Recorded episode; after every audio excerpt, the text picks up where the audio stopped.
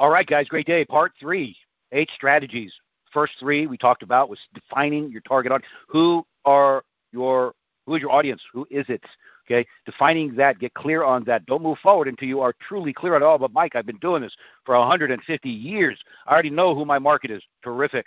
Have you honed it? Have you fine tuned it in your arena? Are you really clear on it? You know, oftentimes we've got to go deep versus just simply wide. You got to do both.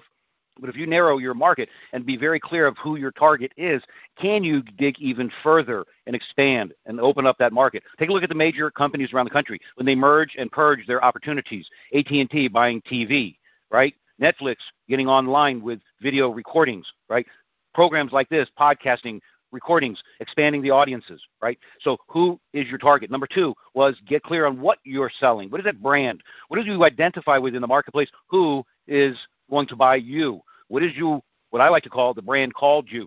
And so keep that in mind, getting clear on what you are selling. And then the last point we talked about in the last recording was determine your goals, your income. And so reevaluating, recalculating what it is that you need to do from based on where you're at. If you haven't gotten any traction on your goals, or maybe you've achieved them part way, then take a look again at your goals, your income goals. What are you doing within the framework of that strategy? Listen, you've achieved, great. You've already met it as I met it. So I said in the last recording with one of my clients, he's already met his goal for this year. He's already ahead of the game. So he's got to recalculate, right? So it's important right now, more than ever before, as you're moving forward and keeping your eye on the ball, as you're going forward and creating your future, your business, right? Not depending upon the market, is that you determine your sales goals and understand what they are and look at them consistently. Update them more often than necessary. Listen, it's okay to change your goals up.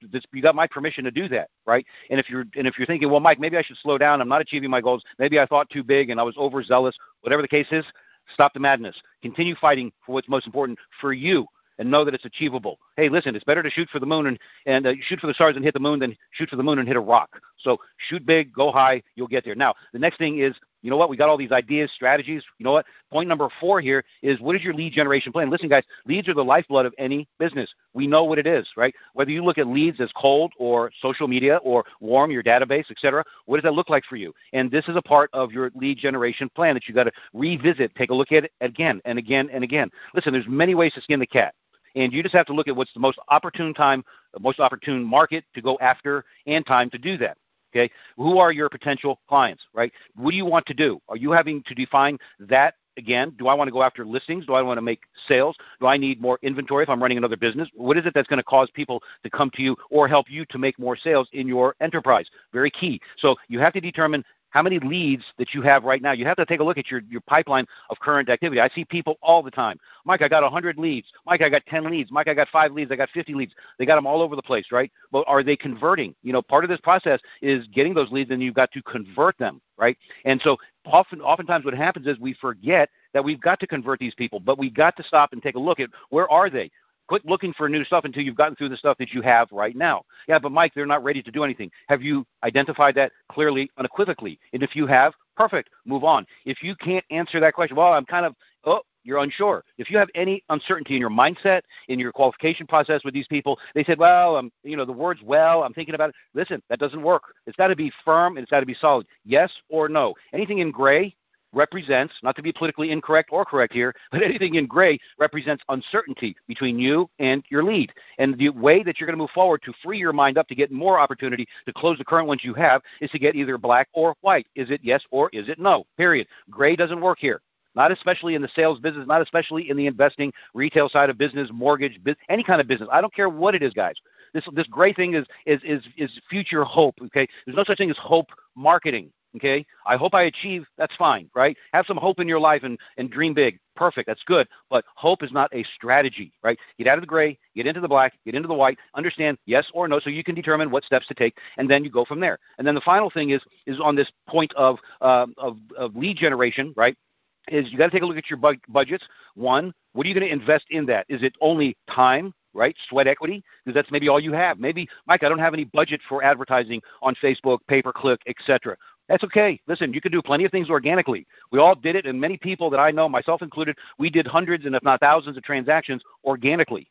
Okay? Now we had over time built budgets, we had cash flow, we were able to invest in, in, in when I was in the mortgage and real estate business, we had a huge office. We had 35 guys on a team. We were advertising on TV, radio shows we were doing, mailings, but we had the cash flow to do that.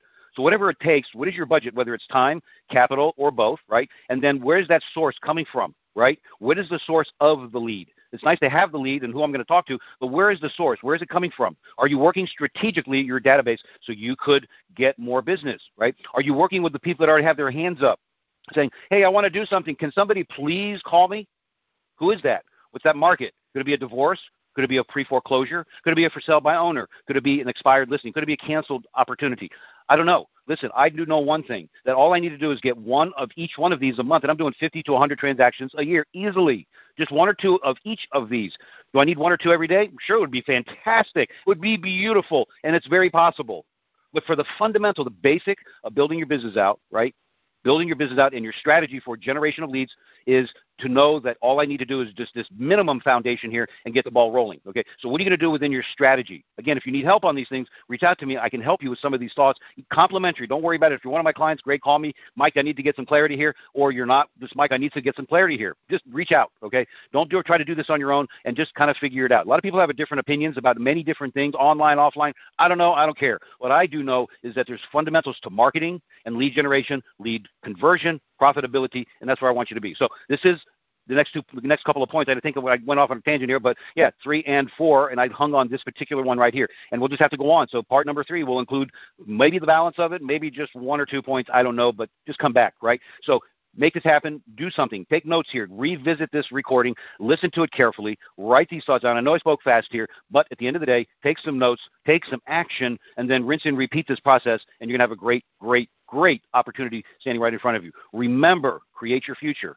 Don't let the future create you. All right, guys? We'll make it happen. This is Mike. Shoot, cue it up for the next recording, and we'll talk to you on the other side. If you have any questions, reach out to me, Mike at mikehusson.com. Thanks so much for your time. Make it a great day.